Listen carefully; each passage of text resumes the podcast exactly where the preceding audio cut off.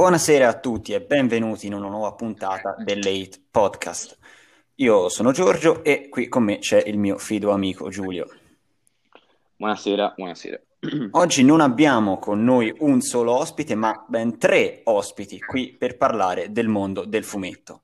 Abbiamo qui con noi il direttore generale del Luca Comics and Games, Emanuele Vietina. Ciao Giorgio. Il curatore e sceneggiatore per la Sergio Bonelli, fra gli altri, del fumetto Dampir, Giorgio Giusfredi.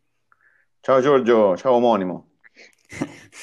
e il, un altro fumettista, disegnatore e traduttore dal giapponese, autore di manga italiani, Vin- Vincenzo Filosa.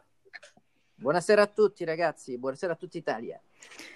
Allora, io direi di non perdere tempo e partendo da Emanuele di raccontare come voi siete arrivati a fare quello che fate, quindi come Emanuele è arrivato a ricoprire la eh, posizione di direttore generale del Luca Comics, come Giorgio è arrivato ad essere il curatore e lo sceneggiatore per la Sergio Bonelli di Dampier, di Tex, di Zagor, di molti altri, e come Vincenzo Filosa è arrivato a ehm, curare e scrivere storie dal sapore molto manga e molto giapponese. Prego.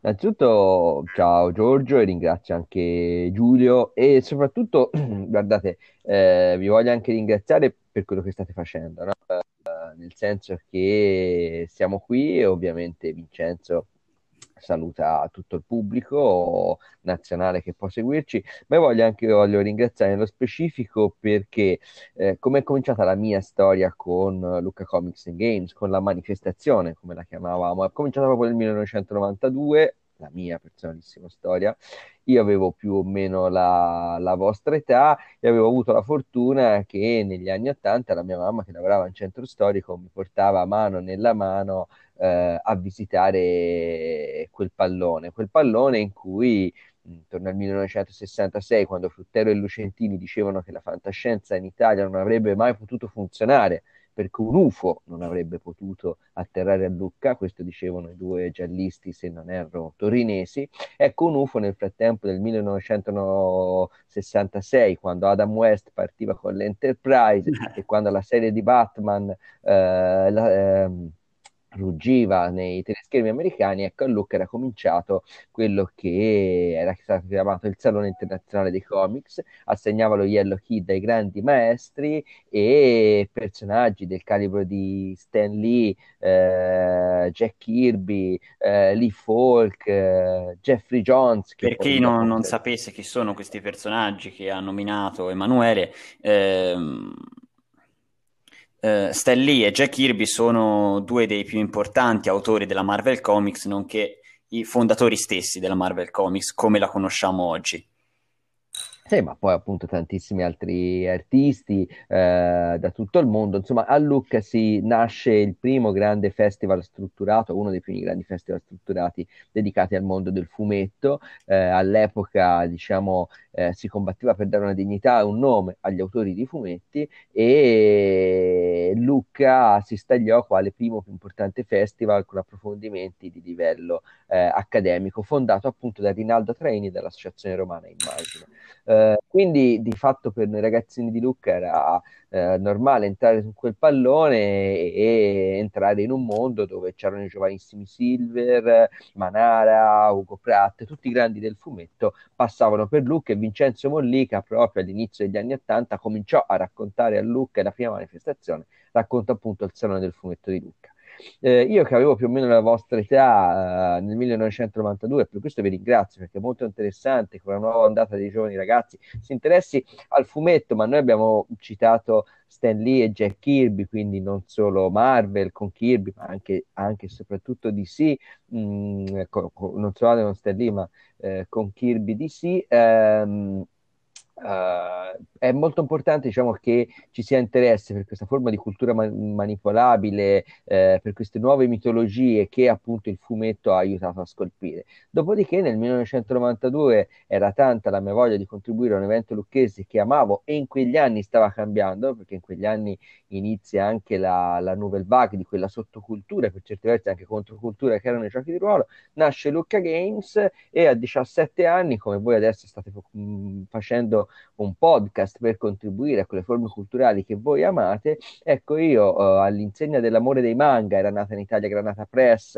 eh, era, con Zero erano arrivati i primi manga, Ken, Xenon e Bao, eh, ecco Monkey Punch era venuto nel 1990 a Lucca, l'autore di Lupin III, ecco io mi, mi propongo la manifestazione per dare una mano con un'associazione di giovani lucchesi si chiamava Dadi e Fantasia, sì, ci occupavamo prevalentemente di giochi di ruolo, ma cercavamo il mitico 13 di Dylan Dog, l'introvabile Dylan Dog che costava all'epoca 150.000 lire e niente, chiedemmo di poter spostare delle sedie e, e, aiutare perché quelli dei fumetti al palazzetto dello sport avevano le sedie e quelli dei giochi eh, alle tagliate non ce l'avevano e siccome per giocare intorno a un tavolo servivano delle sedie facevamo incursioni al palazzetto a portare via le sedie a quelli dei comic.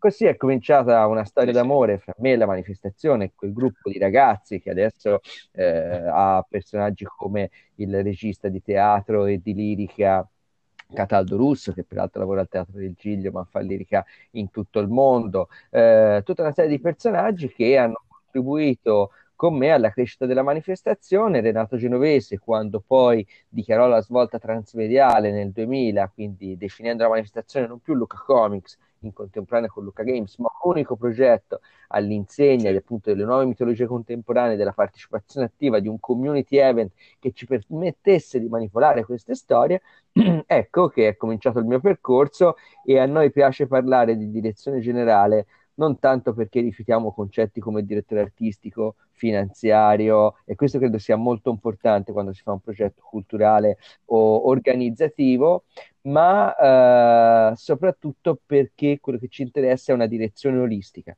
Specie un festival, una manifestazione in città dedicata a queste forme di cultura, è molto importante che ogni gesto venga visto nella sua complessità. Insomma, per dirla l'Ariane Mushkin eh, del uh, Teatro du Soleil, ogni atto al contempo tecnico, culturale e amministrativo.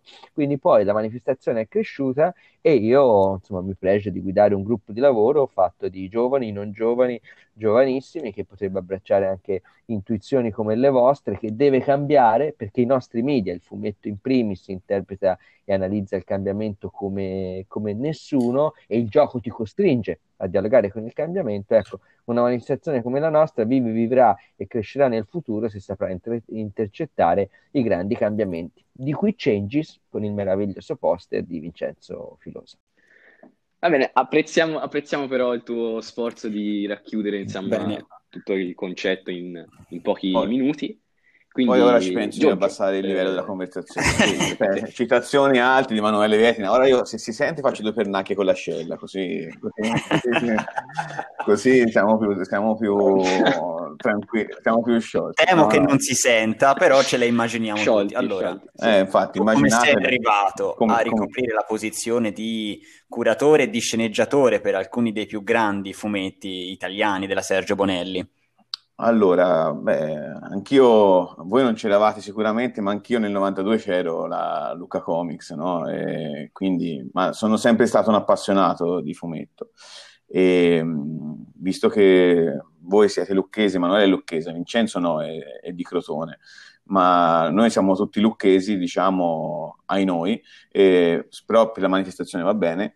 Eh, io sono arrivato alla Bonelli grazie a un altro lucchese che però da sì. 30 anni ormai sta a Milano, di più, forse di più di 30 anni, quasi 40, che è Graziano Frediani, che è anche stato un collaboratore di, di Emanuele e della, e della manifestazione. Sì. E, um, lui è un giornalista che prima lavorava per Conde Nast, praticamente questa casa editrice che fa Vogue, Glamour, fa... e, e sua mamma sta a 50 metri da casa mia. Ma io ero già un appassionatissimo lettore di, di, Bonelli e quando ho capito che Graziano era quel Graziano, lo conoscevo perché come mio vicino di casa quando tornava a trovare sua madre, allora lui mi ha detto ma dai vieni in redazione. Poi sono, ho cominciato a frequentare la redazione e t- talmente tante volte ci sono andato a rompergli le scatole che alla fine mi hanno assunto. Ecco. E devo dire che io proprio lavoro con i personaggi che, che più mi appassion- appassionavano. Eh, che leggevi da piccolo sostanzialmente. Che leggevo da piccolo Esatto, esatto, che più mi appassionavano, quelli che per me erano le, le rockstar eh, che volevo conoscere, cioè io lavoro con Mauro Boselli, Maurizio Colombo, no? E con tra, il creatore Stella. di Dampir, tra l'altro, Maurizio Colombo, uno dei creatori di Dampir. Oh, sì, Mauro Boselli e Maurizio Colombo sono, sono, i creatori di Dampir. Io ho cominciato a scrivere con Maurizio Colombo e poi sono praticamente diventato l'assistente di Boselli. Quindi ora curo con curo con Mauro Boselli Dampir perché, eh, perché eh, lavoro, lavoro, a fianco a fianco con lui anche su Tex, e su altre testate e, mm, e niente.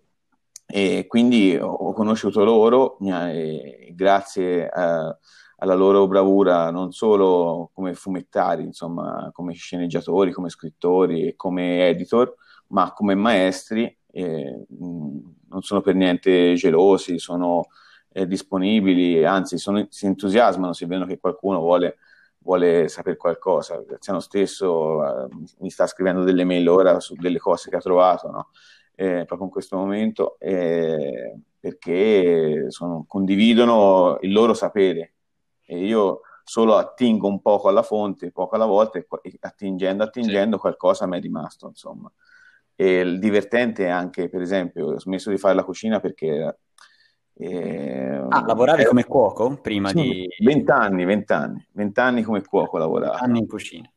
E niente, insomma, ehm, appunto, posso solo ringraziare i miei maestri che tuttora mi entusiasmano perché ogni volta che vado al lavoro, eh, anche se si lavora tanto, io imparo tanto, imparo tante cose, quindi è bello lavorare imparando, ecco. Quindi dalla cucina al, allo scrivere per la Sergio sì. Bonelli. Eh sì, sì, ma in realtà me lo dicevano alle medie quando avevo detto che facevo l'alberghiero. Eh, sì, attraverso anche un processo per avvelenamento, no? Quello che poi è stata anche la base per la tua prima storia di sì, no, no. che avvelenava vampiri, no? No, no, no. no, cioè, scusate, no ma Dopo ci crede la gente, non si vede la faccia tua che scherzi e fai cose. Qui siamo, siamo alla radio, anche te dovresti saperlo. Eh. Appunto, in radio si percepisce quel... Quindi andate a cercare una delle prime storie di Giorgio in cui appunto racconta tutti i processi di avvelenamento. È una storia meravigliosa di un cuoco assassino di vampiri. No, tu, tu, tutte belle, tutte belle. La mia, stor- la mia prima storia riguardava il cinema e il cinema di Dampir. Però e... comunque, da quello che ha detto Emanuele, possiamo evincere che il tuo passato come cuoco è ritornato nelle tue storie ma no, no, vedi, non è, ma non è mica vero. Non si, non può, no, è, è, continua a scherzare Vietina, ma non va bene. No, no, no, no. Eh, non, non, non, non, me lo permetterei. No, allora, ora poi coinvolgiamo anche Vincenzo. Credo che però cu- cucinare una buona pietanza sia esattamente come scrivere una bella sceneggiatura. È un equilibrio attento di gusti, sapori, citazioni, ricordi. Quindi diciamo che sicuramente essere stato un calciatore sui campetti di periferia di Lucca gli ha insegnato a lottare, perché il fumetto è lotta, battimento e farsi un culo così. Se ne parlerà Vincenzo. Però, ecco, scrivere una buona sceneggiatura è esattamente come, come cucinare una pietanza preziosa. Allora, dico questa cosa e poi passiamo la palla a Vincenzo. Eh, io penso che scrivere, no? Eh, voi che fate il liceo, Giorgio e Giulio, eh, interessante. Cioè, io dovevo fare, volevano che facessi il liceo, poi ho fatto l'alberghiero, ma forse era meglio se facevo il liceo, un po' rimpianto, diciamo. Però, insomma, l'esper- l'esperienza, magari non, non, avrei fatto questo percorso con, con il liceo. E, però, qualsiasi tipo di lavoro, voglio dire, eh, che sia umanistico o che, mh, mm, che, che, porti le balle di cemento nelle cose, è un lavoro. Come, e lo scrivere è la stessa cosa. Bisogna, bisogna lavorare per impararlo, facendolo, con qualcuno che ti insegna, e poi farlo, e sbagliare, rifarlo e sbagliare. Quindi eh, la cucina è vero che ti forma tanto perché è un lavoro eh, che devi impararlo e devi impararlo in fretta perché poi la gente mangia pranzo e cena, insomma, è, è stressante. E quindi ti insegna eh, a portare avanti il lavoro, che è una cosa importante nella scrittura, perché, perché quando scrivi te dici ma sarà buono, non sarà buono, non sarà buono, e, e devi andare avanti, se no, se, no, se ti metti lì... Eh... Se interrompi non lo saprai mai si interrompe non saprai mai. Poi, come dicevo, ci vuole un, dei buoni maestri. Io per fortuna, per fortuna mia l'ho avuti, e ce l'ho sempre e quindi questo, questo, è un vantaggio indubbio, è una fortuna mia olt- ulteriore. Diciamo che se, vogliamo fare il paragone di, di Emanuele, diciamo io ci, me, ci, metto la grinta, poi dopo eh, il resto è, viene dai miei maestri, insomma. La grinta ce l'ho messa, la, la passione, e invece la, il resto viene dai miei maestri, insomma. Allora, passiamo la parola a te, Vincenzo. Tu come hai iniziato a fare eh, quello che fai adesso? Quindi il disegno, la storia, la, la traduzione dal giapponese per alcune case editrici? Eh, guarda, al fumetto naturalmente mi ci sono avvicinato prima di tutto come appassionato, appassionatissimo. Eh, sì. e ai manga mi ci sono avvicinato naturalmente, visto che sono, un, sono nato negli anni Ottanta, mi ci sono avvicinato eh, grazie agli anime che venivano trasmessi nelle reti pubbliche e private di tutta Italia, i vari Oli e Benji, Kenshiro. Eh, I primi anime, tra l'altro, di cui abbiamo parlato anche nella scorsa intervista eh, con... Sì, sì proprio quelli lì. E poi ho continuato il mio mestiere di lettore fino all'età di, di 23-24 anni eh, finché poi la, la, mia passione è diventata lavoro attraverso un primo stage in Coconino Press, che è l'editore per cui eh, lavoro, lavoro, ancora adesso. Eh, da appassionato, eh, io, io, ho studiato lingue civiltà orientali e lingua giapponese all'Università di Roma. Uh, mm. Non perché mi piacessero i manga, ma perché ero attratto in generale dalla, dalla musica, soprattutto giapponese, e dalla, e dalla letteratura. Ecco. Eh, poi la passione per il fumetto ha, è, è, è, è, quest'altra e, e, i miei studi si sono combinati inevitabilmente fino a portarmi sulla strada di, del manga, ma in particolare una, eh, del manga realistico e drammatico. Cioè un, ma- sì. è un tipo di manga che è stato realizzato soprattutto tra gli anni 60 e fine degli anni 80. Ah, quindi da... proprio agli albori del genere manga. Eh, no, non proprio perché il manga moderno, il manga moderno eh, viene fatto, diciamo, partire dal 1946. Eh, ah. col, col, con la realizzazione di, delle prime storie a fumetti di Osamu Tezuka, che è considerato il dio del manga.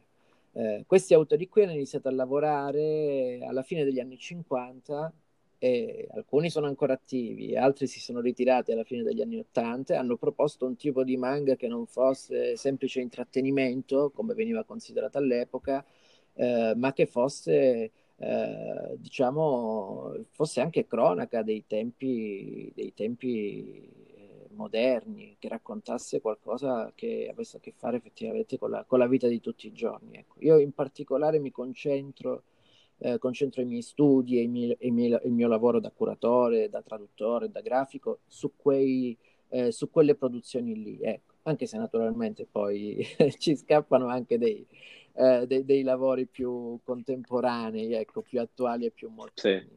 Eh, questo per quanto riguarda la mia passione e il mio lavoro da curatore. Invece come autore sono relativamente giovane perché io eh, ho, pubblicato il mio primo libro solo 4-5 anni fa, eh, Viaggio a Tokyo.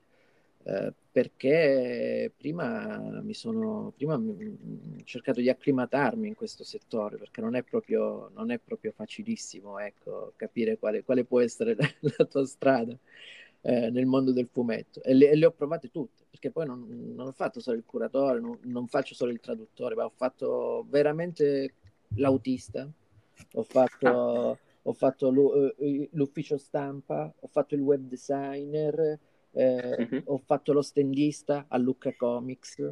Io, ah, quindi anche tu, anche te eri parte del, del Luca Comics, quindi... io non, non ho mai... Eh... Questo Luca Comics vi, vi, accomuna tutti e tre, a quanto ho capito. Sì, perché Luca è, Luca è il cuore pulsante di tutta, di tutta l'industria del fumetto italiano, no? È, quello, è quell'evento eh, ormai che non riguarda neanche più solo il fumetto, eh, che ogni anno ci fa, ci fa, veramente emozionare e battere il cuore. Io, io, io eh, sono alla mia... No, questa Lucca passata sarebbe stata la mia quindicesima e ah. veramente in 15 anni di Lucca eh, ne, ho fatte di, ne ho fatte di tutte. Ci ho fatto l'interprete, eh, ci ho fatto appunto l'autista, l'accompagnatore, il traduttore, il, cura- il, curatore, il fumettista. Quindi per me è un, veramente un, cioè, un'esperienza di vita. Eh, sì, sì, sì, sì, beh, sì, sì, proprio un'esperienza di vita. Ormai sono vecchio, quindi non vorrei dire che sono cresciuto, ma insomma, diciamo che ci ho imparato eh, proprio tantissime cose. Io ho per te una domanda molto corposa e molto eh, importante, quindi basterà e avanzerà. Siamo arrivati a un punto tale che anche degli autori non giapponesi si dedicano alla, um, ai manga, questa forma artistica eh, giapponese che esprime proprio tutta la loro cultura. Come siamo arrivati a questo punto? Dato che i manga arrivano in Italia, come ha detto Emanuele prima, verso gli anni 90, quindi in tempi anche relativamente recenti rispetto a, ad altri tipi di fumetto. Come ci siamo arrivati? Come, perché il manga si è evoluto così? Um, il manga è un cioè il manga fa parte della vita di tutti i giorni anche in Giappone, no? Sì. Eh, sì. E, diciamo che ha un'importanza eh, decisamente maggiore rispetto a quella che è il ruolo del fumetto nella vita sociale italiana, se vogliamo, eh, se vogliamo fare un paragone. Eh, in Italia, ma in tutto il mondo, non solo, anche in Francia, negli Stati Uniti, è diventato eh, così importante ed è arrivato a, a, ispirare tantissimi ragazzi a provare a fare le loro storie eh, manga semplicemente perché offre, perché perché eh, racconta, eh, riesce a interagire con il lettore in maniera veramente viscerale. Eh, è un tipo di prodotto che viene realizzato per ogni fascia d'età in Giappone, no? Cioè, come sì. c'è il manga per piccolissimi. Sì, ci sono le divisioni, shonen, seinen, vari, sì, sì. Esatto, esatto, quindi è un, è un linguaggio, è, è, un compagno che ti, accompa- che, che ti che, che, cammina insieme a te per tutta la vita, ti accompagna, eh, cresce con te.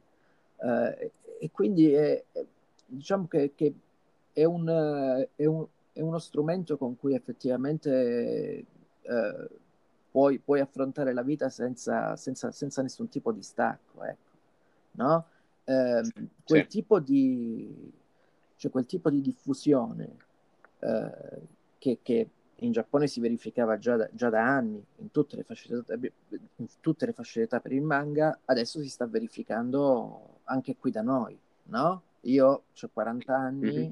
e effettivamente lo eh, usufruisco e godo di prodotti giapponesi già da, da, da, da, da 35 anni, sì, perché i primi li avrò visti intorno all'età di 5-6 anni, fa parte del linguaggio di tutti i giorni anche per me, quindi mi pare inevitabile. Quindi si sta verificando la stessa cosa che si è verificata in Giappone.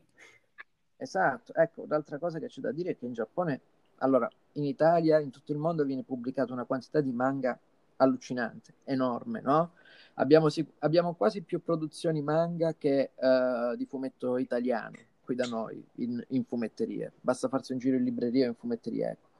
Um, in, in Giappone però c'è tantissimo, tantissimo manga amatoriale, cioè quel manga che semplicemente viene passato di mano in mano eh, e che non, non raggiunge magari la, la, qualità e le vette della pubblicazione da, da edicola, da libreria sì. e da fumetteria, però è un tipo di manga che è significativo per la società giapponese. Uh, a me viene da pensare a Mandarake, che è la più grande fumetteria, una delle più grandi fumetterie di Tokyo, Ecco, l'ingresso di Mandarake, che è composto da eh, 7-8 corridoi inframmezzati da, una, da, da, altrettanti, da, altrettanti, scaffali, zeppi, pieni zeppi di fumetti, ecco, quell'ingresso lì è dedicato alla produzione amatori- amatoriale di manga. Una cosa che in Italia non si verificherebbe mai. Eh, diciamo che è difficile, difficilissimo vederla.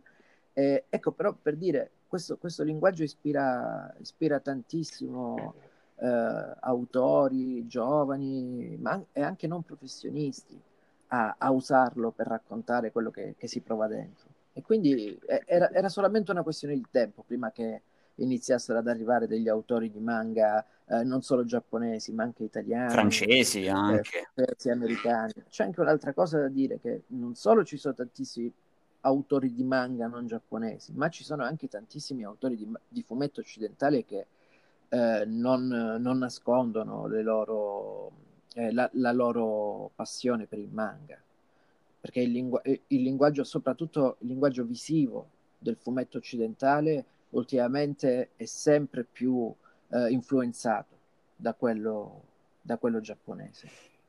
Quindi non, la, la, cosa non, non, mi sorprende affatto e prevedo che col passare del tempo la percentuale di, di autori di manga piuttosto che di fumetto andrà, andrà a crescere. Bene, allora io direi che con te abbiamo detto tutto quello che volevamo dire. Bene, dopo aver parlato dei manga, ci spostiamo con te, Giorgio, sul fumetto italiano. Sì. La mia domanda per te è, allora, Dampi è un fumetto eh, nato nel 2000. Sì. Quindi anche uno dei più recenti della Sergio Bonelli. Sì. Non è stato creato da te, è stato creato dai due dai due signori che hai nominato prima. Sì, Mauro Boselli e Maurizio Colombo. Sì. Tu che cosa hai portato nelle storie di Dampir? Su quali tematiche ti sei soffermato nelle tue storie? Allora, eh, beh, intanto ho portato molto meno di quanto avevano già dato nei, nei vent'anni. Diciamo che se la mia prima storia anche se ho cominciato a lavorarci... A quando risale la tua prima storia? La mia prima storia è uscita nel 2017. In realtà nel 2017 sono uscite quattro storie mie, perché sono frutto di vario, vari anni di lavoro. E, e, e appunto ho cominciato molto prima a lavorarci, poi appunto erano i miei primi lavori e quindi li ho scesellati. Pensare che quella che è stata la mia seconda storia, che parlava della violenza giovanile, no? e quindi ehm, c'era generazionale, c'erano mods contro Rockers, c'erano i, i fascisti in Inghilterra e c'erano ehm, il, tifo da stadio, appunto, c'erano gli ultra, no?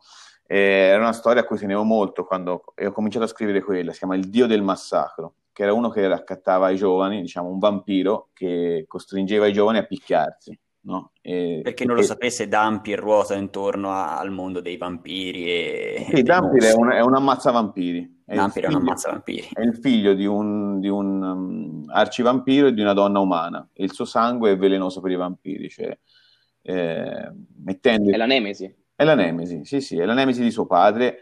In realtà poi il padre di Dampir, è, come capisce chi legge la saga, è, è forse il personaggio preferito di tutti, anche il mio eh, perché non è cattivo, è solo super partes perché essere, è un, un, essere millenario e quindi eh, lui, lui l'ama l'umanità, se no per quello voleva anche un figlio, insomma è tutto complicato questo. Ma la, questa, mia prima, questa, mia prima, storia, che poi è uscita dopo per seconda, che, che sto raccontando, ho cominciato a scriverla nel 2012, credo, e le prime 20 pagine l'ho scritte tipo per due anni. È, stato, è, stato, è, stato, faticoso. Quello che, quello che, è molto faticoso in Dampir è trovare i soggetti, cioè le storie. Funziona così nel fumetto bonelliano, tanto per spiegarlo. Eh, lo sceneggiatore, no? lo scrittore, eh, presenta un soggetto che sarebbe la storia scritta in prosa, in forma di racconto. Poi, se il curatore eh, l'accetta, gli piace, comincia a sceneggiarla. La sceneggiatura vuol dire, nella sceneggiatura bonelliana c'è anche la regia compresa cioè c'è scritto quello che il disegnatore deve disegnare sostanzialmente, più o meno. Poi dopo scen- il disegnatore è, è, è, cast e tecnico delle luci, se lo paragoniamo a un film, il fumetto, mentre, mentre lo sceneggiatore è sceneggiatore e regista, cioè ti descrive l'inquadratura di ogni, singolo, di ogni singola vignetta. E, ehm, quando si comincia con la sceneggiatura, appunto, è, una, è, una, è, un altro lavoro, non è inventare una storia che l'hai già fatto praticamente, no?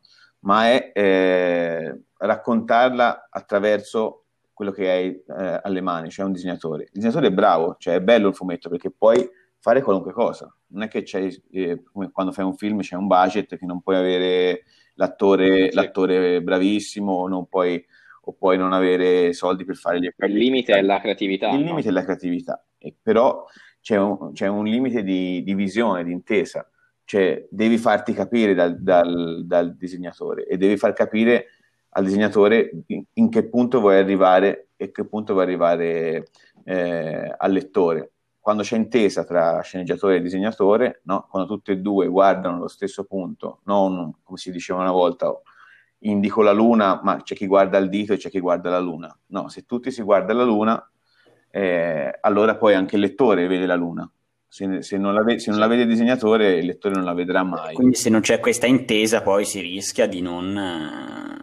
Eh, eh si rischia di, di, fare delle cose o incomprensibili, no? che, che, è facile quando si racconta una storia. Cioè non c'è, non c'è Specialmente delle storie così impegnate, così insomma... Eh, sono storie, sono storie difficili, sono storie difficili da ampi perché tengono conto della realtà. Non è un fumetto di Topolino da ampire. Eh? No, anche se Topolino è molto difficile anche come fumetto. Non è, non non è dubbio.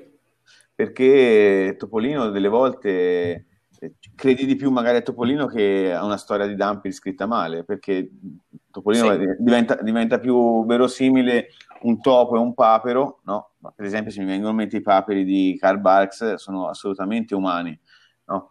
Quindi te magari rischi di scrivere una storia con esseri umani, situazioni drammatiche vere e che il lettore dice ma che è sta buffonata, no? Il senso del ridicolo è molto importante.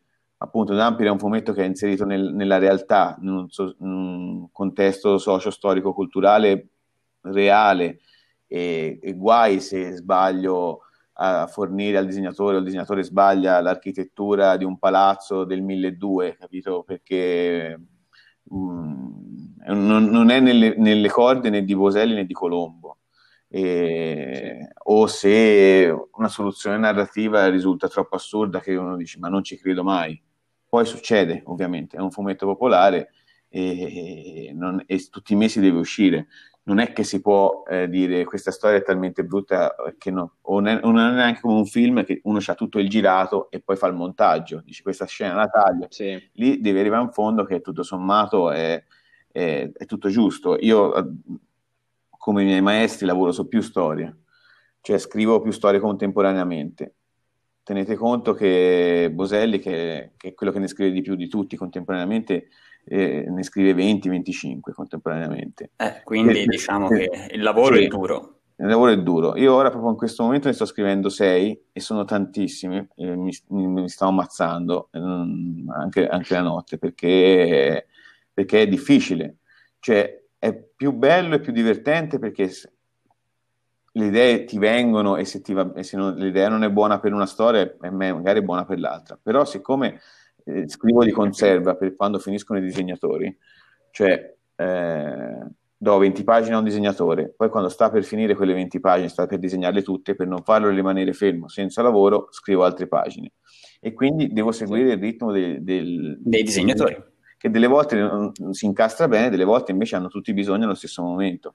Però la mia prima uscita è, è Bloodywood, che parla di cinema. E, mm. e tutte e due riprendono due storie, una di Boselli e una di, di Colombo. Io, cioè, eh, alla fine qualcuno dice, eh, anche quando mi hanno intervistato precedentemente, ma questa sua storia è più boselliana, questa è più colombiana, no? Facendo così, dando un aggettivo mm. ai miei maestri. In, realtà né Boselli né Colombo apprezzano, diciamo, queste storie sono tue, non, hanno niente a che vedere con le nostre storie, no? Ma è vero, è, non ci si è vero perché per quanto io cerchi di copiare certi eh, stilemi narrativi, ehm, e, e, comunque quando scrivi ci, met, ci, metti qualcosa di tuo. Ci metti qualcosa di tuo, non è che puoi. Inevita- proprio... Inevitabilmente, inevitabilmente è vero, è vero. anzi, bisognerebbe copiare il più possibile cercare, io so che delle volte quando scrivo una storia, so che cosa che voglio scrivere, Cioè non è che voglio scrivere che il mostro X fa una strage Y, voglio scrivere la storia magari di, di, di quel personaggio, no? E, perché il legame, che so, allievo maestro, padre figlio, una storia d'amore, eh, c'è, un, c'è, un, c'è, un, sacco di un sacco di, di come posso dire ehm, sottotesto, no? quello che in realtà poi non va espresso, non, non bisogna essere ehm, come posso dire sfacciati o paraculi nel senso nel, nel, nel, sì. nel coso. Bisogna raccontare una storia avventurosa, però te in cuor tuo sai a cosa tieni. L'importante comunque rimane sempre l'avventura, mm. specialmente in fumetto popolare, cioè non è che si può fare i, in, eh, una roba arti, diciamo, non, non, ha senso, non ha senso. Le, le cose è, l'importante è intrattenere, è intrattenere. Allora Emanuele, per te ho una domanda simile alle altre due che ho fatto, quindi molto densa di argomenti su cui parlare. Allora, siamo ad un punto tale oggi eh, che grandi eventi proprio a livello mondiale come il Luca Comics and Games oppure film, film che hanno incassato di più nella storia del cinema hanno alla base dei fumetti. Come mai il fumetto è entrato così tanto nella mentalità delle persone? Come mai è così attuale il fumetto? Come si spiega questo? Allora, le... secondo me bisogna mh probabilmente eh, cercare di allargare un pochino lo, lo, spettro, lo spettro d'azione. Mm, allora, innanzitutto, eh, globalmente, mm, e magari consiglio anche a voi o ai vostri colleghi, ai vostri coetanei di buttare un occhio su eh, ricerche e gli articoli che pubblica Rob Salkowitz su ICV2, che è un grosso sito dedicato appunto alle analisi eh, di questo mondo, eh, così come mh, anche proprio alle sue pubblicazioni.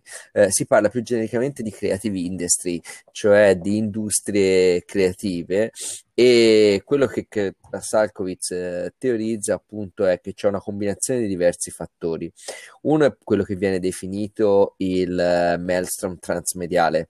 In questa fase il fumetto è sicuramente un modo per sperimentare relativamente a basso costo, no? Però sostanzialmente fumetto, videogioco, narrativa fantasy, cinema, serie tv fanno parte o spesso e volentieri alcune di queste espressioni, non magari un certo tipo di fumetto d'autore, piuttosto che tendono a costruire questo, questo maelstrom transmediale, come lo definisce, dove attraverso diversi eh, media si ha diversi punti di accesso alle storie e alle saghe.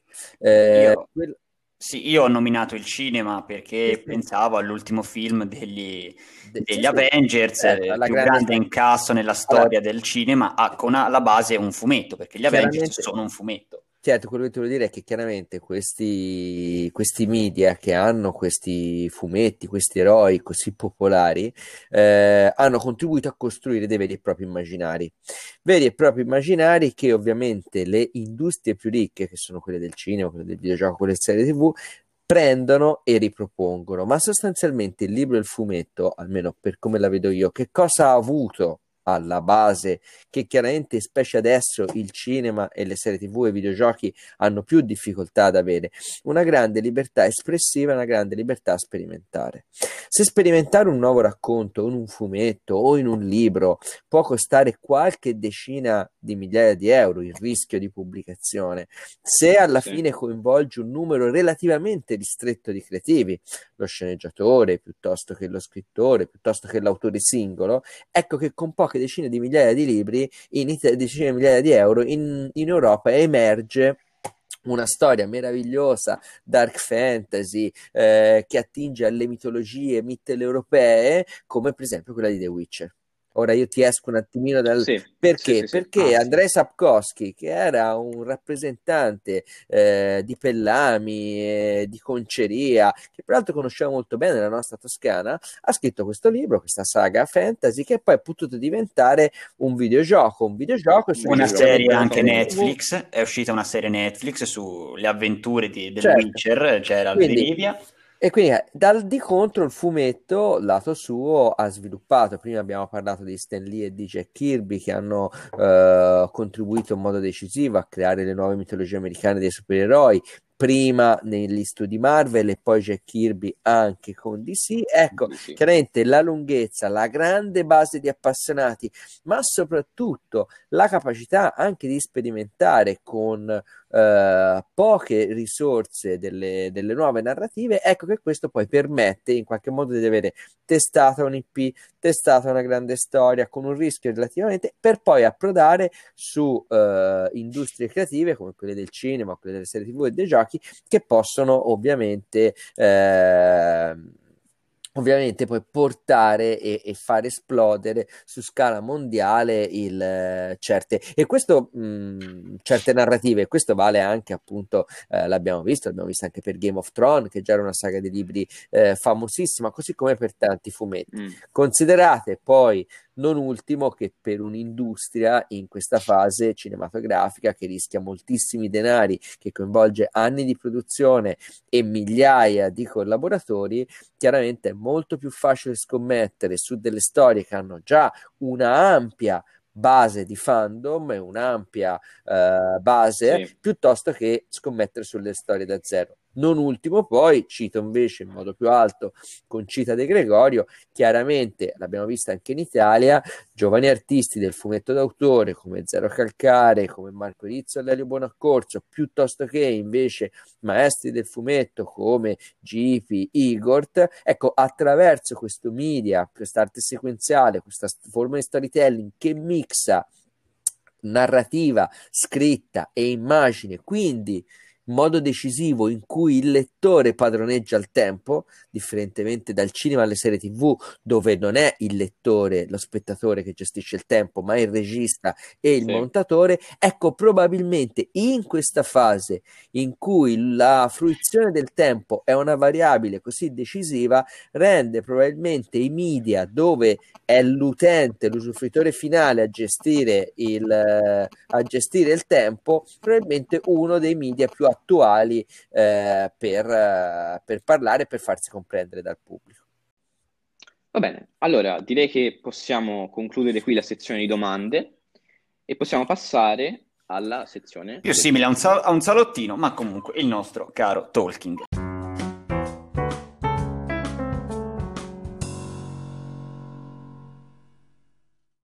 Bene, eccoci tornati e pronti per dare inizio al nostro talking salottino quest'oggi.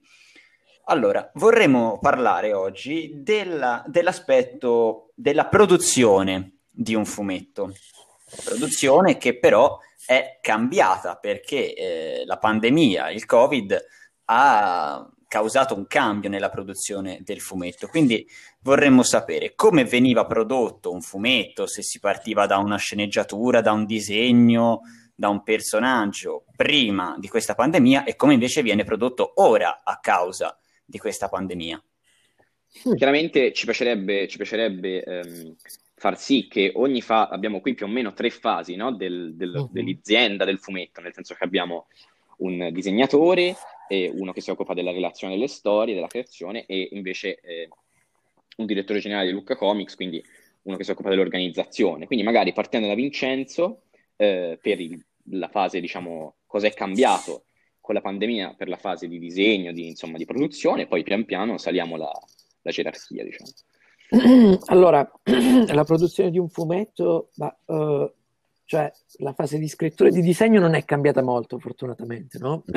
Possiamo ancora stare uh, in casa o in studio, io ho la fortuna di andare in studio in questo periodo e continuare a fare le nostre cose. Ecco, uh, Ma dove, magari... sei ora, perché, dove sei ora nello studio che, che vanno sfrattato di là? Io adesso sono in, in, in, via, in Corso San Gottardo, studio ah. Arco 4, ex ah, studio la... di Tito Faraci. Ah, c'è l'Arco 4, sì sì, beh, sì, sì.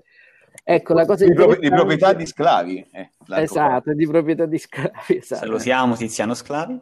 La, uh, ecco, la cosa divertente è che per esempio io faccio anche da assistente alle matite a volte, uh, quindi in questo periodo sto lavorando con un autore molto caro ai, agli altri due amici qui, agli altri due colleghi che è Paolo Bacilieri, E in epoca coronavirus la problematica è vederci per portare le tavole da, da, ripassare. Ecco. Però diciamo che ormai la produzione di fumetti è passata quasi tutta in digitale, al digitale.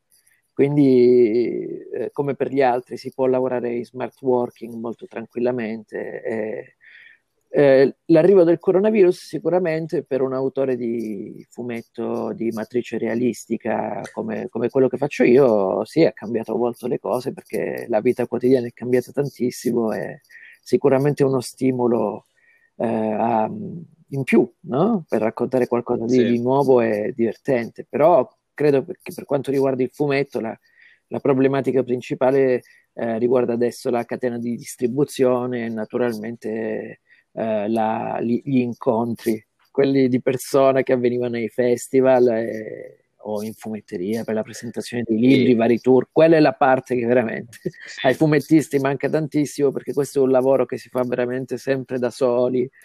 Eh, quindi, diciamo... E tu, Vincenzo, preferisci eh, il disegno, ah, io sono... Eh, diciamo, il disegno a matita oppure quello io sono, eh, digitale? Sono rimasto ancora um, affezionato a, al disegno su carta. Alla vecchia maniera, se, quindi, sì. Anche se, sì, sì, sì, anche se mh, per le colorazioni uso il digitale, eh, per, la, per, la, correzione uso il digitale, eh, pian piano il computer è uno strumento che utilizzo eh, sempre di più.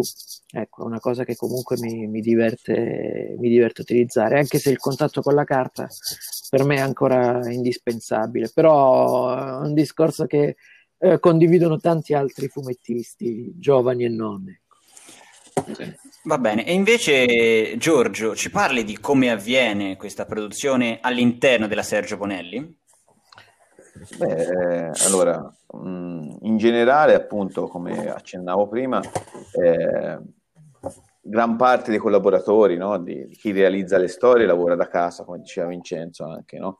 Io lavoro in redazione a Milano perché, perché appunto faccio l'editor anche, oltre, non, non, sono solo uno sceneggiatore, ma appunto... Sì, sei anche un curatore, sì, sì. Sì, curo le storie. E, e quindi, eh, come al solito, gli sceneggiatori propongono le storie e poi dopo mandano la sceneggiatura, la sceneggiatura viene corretta, viene mandata al disegnatore, il disegnatore manda appunto le matite vengono guardate, controllate e poi il disegnatore inchiostra. E tutto questo in vari passaggi. E diciamo che eh, Tex, che è il fiore all'occhiello della, della Bonelli, nonché uno dei più fumetti più venduti al mondo. È il più letto eh, in Italia. È il più letto in Italia, sì, sì. È, è, mm, è abbastanza analogico e facciamo il lavoro più possibile su carta. Cioè, quasi tutto, anche il lettering. Il lettering praticamente è quel processo che quando è pronta la storia va, va in mano a un, di solito, o un letterista o una letterista. Per esempio abbiamo Renata Tuis, la nostra decana, che fa tutto su carta, no? E che noi preferiamo, rimane anche un po' più western, diciamo, la, la produzione. E abbiamo anche tanti autori su Tex eh, age, insomma, diciamo, che magari non sono neanche così tecnologici da poter mandare una scansione della loro tavola. Quindi magari arrivano comunque per posta le fotocopie delle matite e, o insomma, e poi si, si, chiama sul telefono fisso quello di Bachelite, insomma.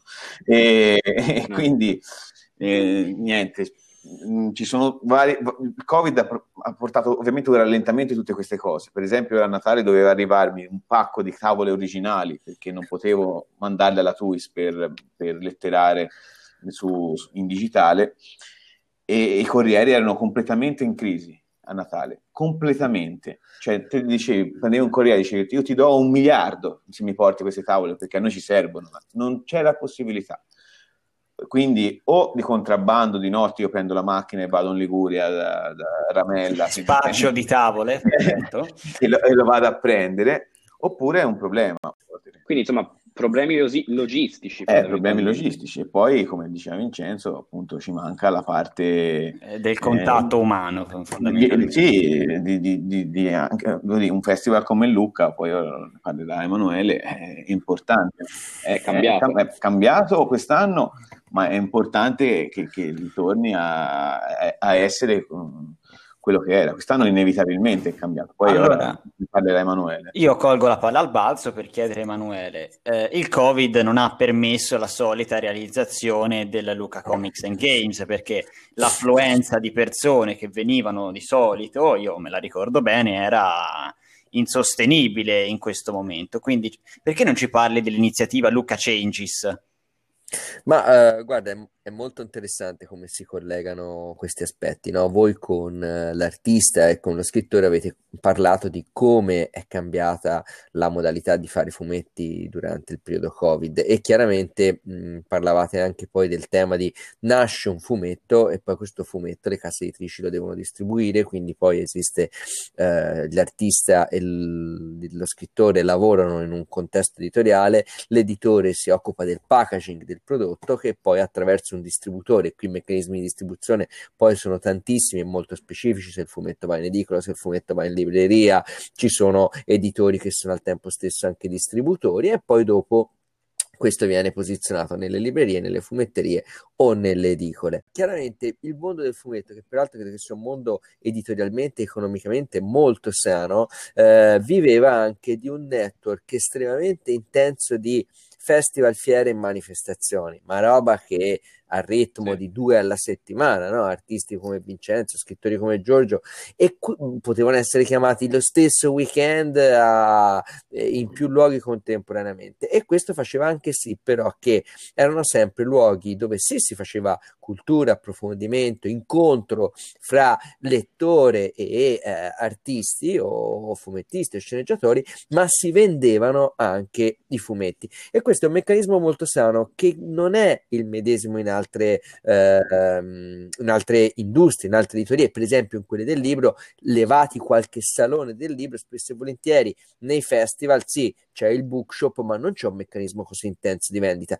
E guardate, da una parte dolori e onori, perché spesso e volentieri le case editrici di fumetti sono abituate ad andare in luoghi dove si vende e dove la vendita sostanzia l'evento, e quindi questo è molto sano. Di contro, in questo periodo, le case editrici di fumetti, noi organizzatori di eventi, abbiamo proprio visto che non avevano un vero e proprio capitolo di marketing, dove dire ho dei soldi per mandare in giro i miei autori liberamente senza senza aspettative di vendita. Spesso e volentieri il tour del fumettista mm. era sempre legato a un upselling, come si dice, della vendita attraverso il meccanismo sì. Mentre faccio per dire Mondadori o Enaudi si spingono un libro, hanno dei soldi più o meno per mandare in giro le, eh, ai vari festival della letteratura senza aspettarsi un clamoroso ritorno di vendita. E come vedete, quindi il canale delle fiere era quasi un sottocanale di vendita, per non parlare poi del meraviglioso mondo delle autoproduzioni, eh, i canicoliani, Mamma Aiuto, Attaccapanni Press, ecco, c'era proprio quasi un mondo di microeditoria che si sosteneva attraverso le fiere. Questi eventi, attraverso, attraverso le fiere, gli eventi e i festival. Allora poi arrivo a Lucca. Quindi di fatto noi quello che abbiamo cercato di fare con Lucca Comics and Games edizione Changes è cercare di provare nella difficoltà enorme perché poi per noi è voluto dire quasi perdere completamente i ricavi a provare a ricreare l'effetto Lucca e come abbiamo, se ci siamo riusciti o non ci siamo riusciti, provato a ricreare questo effetto Lucca attraverso quattro binari. Uno è stato il grande ingaggio di persone che è cominciato attraverso l'operazione dei Dreamers, guidata da Roberto Recchioni, di cui anche Vincenzo è stato parte, quella pagina bianca, come dire, immaginiamoci la Lucca del futuro, immaginiamo il cambiamento, che poi è quello che fanno, specie chi fa un fumetto d'attualità, come Vincenzo, come Lelio Bonaccorso, Marco Rizzo, che citavo prima, come fa la Tram e tanti altri autori. Poi dopo abbiamo provato a lavorare con la RAI per ingaggiare qualche milione di persone e eh, attraverso l'attività che abbiamo abbiamo fatto con Rai Player a 4 abbiamo avuto un auditor quasi di un milione e mezzo di persone.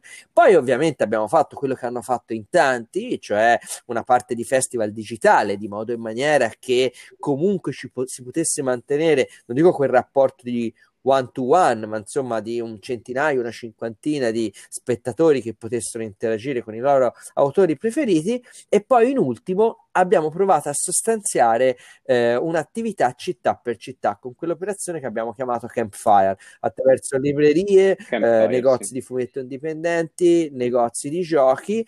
Questo perché? Perché chiaramente anche queste fumetterie, che forse i negozi di giochi, che sono forse la parte più di base della community, sono quello che hanno sofferto di più. Perché? In tutto questo e non ho ricordato il fatto che anche attraverso Amazon abbiamo creato un grande prospect online per ricordare che era durante il ponte di Halloween che mm. venivano lanciate tutte le grandi novità e anche con gli amici di Amazon abbiamo trovato un grande ponte no? perché loro riescono a abbracciare dal videogioco ai costumi per cosplayer passando per il fumetto e sono un canale che per il fumetto fa il 10, il 15, a volte anche il 20% delle vendite ma anche i piccoli Inuit hanno creato il loro e-commerce per vendere le autoproduzioni. Quindi abbiamo cercato di fare un sistema disposto e combinato per ricreare l'effetto Lucca. Quello che ovviamente non Nella è speranza che un giorno si possa tornare a. Certo, ecco, sicuramente questo meccanismo è piuttosto uh, difficile da, uh, pro, diciamo, da prolungare nel tempo, dovrà Luca Change dovrà essere brava a cambiare di anno in anno via via che ci saranno uh, nuove condizioni operative nella, cercando di ampliare via via il contatto. Perché? Perché poi uno dei momenti magici delle manifestazioni delle fiere è la possibilità dell'autore di incontrare il proprio lettore e il proprio lettore ha due sberle e gli dice no fai così, fai cos'ha, il tuo sì, personaggio mi piace sì. vederlo sviluppato così, cos'ha. E veramente quando io vi parlavo prima che il fumetto è un media manipolabile e che Luke si occupa di storie manipolabili, è perché questi luoghi, gli eventi, sono dei veri e propri crocevia dove eh, arriva Matsumoto, arriva Giro Taniguchi e il Vincenzo Filosa apprende dai maestri del manga, no, ma so. al tempo stesso Vincenzo e Giorgio incontrano i loro lettori che dopo un'annata di sforzi gli dicono anche ma sai che questa storia non mi è per niente piaciuta perché quel personaggio e questo è veramente l- la bellezza di un mondo, di un settore che ancora così giovane non ha ancora quella distanza fra lettore e autore. Dico, dico un attimo, interrompo un attimo perché hai nominato Leiji Matsumoto. Per chi non sapesse chi è, è credo sia il creatore dell'universo di Capitan Harlock, Leiji Matsumoto. Oh. Sì, giusto, giusto. giusto, ma anche tanti altri eventi, gal- altri immaginari come eh, Galaxy Express 999, sì, molte storie. Sì. Sono tutte nello stesso universo, però le sue storie. Sì, sì, sì. E niente, quindi volevo dire, ecco, quindi sicuramente la, part- la filiera degli eventi, dei festival, delle fiere è un po' la parte finale della catena. Ecco, quello che posso dire comunque è che alla fine di tutto questo sicuramente il sistema degli eventi è in grande sofferenza, eh, il mondo delle fumetterie, dei negozi indipendenti ha sicuramente sofferto, anche se ci sono stati eh, dei negozi brillantissimi, nella fattispecie ce n'è uno di giochi che ha, fatto, ha cominciato a fare l'asporto, cioè ti porta i giochi o i fumetti a casa, eh, quindi esattamente come si fa con la pizza. Globalmente, invece, forse anche complice il fatto che siamo stati tutti più a casa, questi beni, i fumetti che sono stati definiti beni rifugio, ok, eh, ma come anche i giochi, mh, mm, hanno segnato dei dati di vendita in crescita anche piuttosto significativi. E qui in questo podcast getto un punto interrogativo se vogliamo anche altrettanto critico per i festival e le fiere quanto eh, alla fine anche quello dell'aspetto sanitario. Cioè, ritorneranno gli editori dopo un anno che commercialmente, dal punto di vista delle vendite, è stato un esercizio sicuramente positivo e importante a investire degli, negli eventi che sono frutto di lavoro, costo, sofferenza, quando in un anno senza eventi alcune aziende addirittura sono andate anche meglio degli anni ricchi di eventi e questo è veramente un dato che è ancora estremamente empirico, però sicuramente è un qualcosa su cui che darà da riflettere perché il 2020 ha probabilmente segnato dei processi dell'accelerazione dei cambiamenti che sono ancora tutti da analizzare e da, e da capire. E direi che con questo punto di riflessione, con questo punto interrogativo, abbiamo detto tutto quello che volevamo dire e possiamo concludere. Giulio, Beh, aspetto il tuo solito elenco delle pagine dove possono trovarci. Sì, allora noi ci potete ascoltare ovviamente su Spotify, su Anchor, ehm, potete andarci a seguire sulla nostra pagina di Instagram, eh, late-podcast, e ovviamente eh, adesso su Luca Comics, perché eh, avremo un post su Luca anche sulla pagina di anche dai. lì. E sulla pagina mia Anche sulla di pagina di Dampi, e- giusto. Sì, Eh, sì, eh, sì. E noi ci ritroviamo sempre qui la prossima settimana su Late Podcast. Grazie a tutti. Ciao. Ciao, ciao. Ciao ragazzi. Ciao, ciao.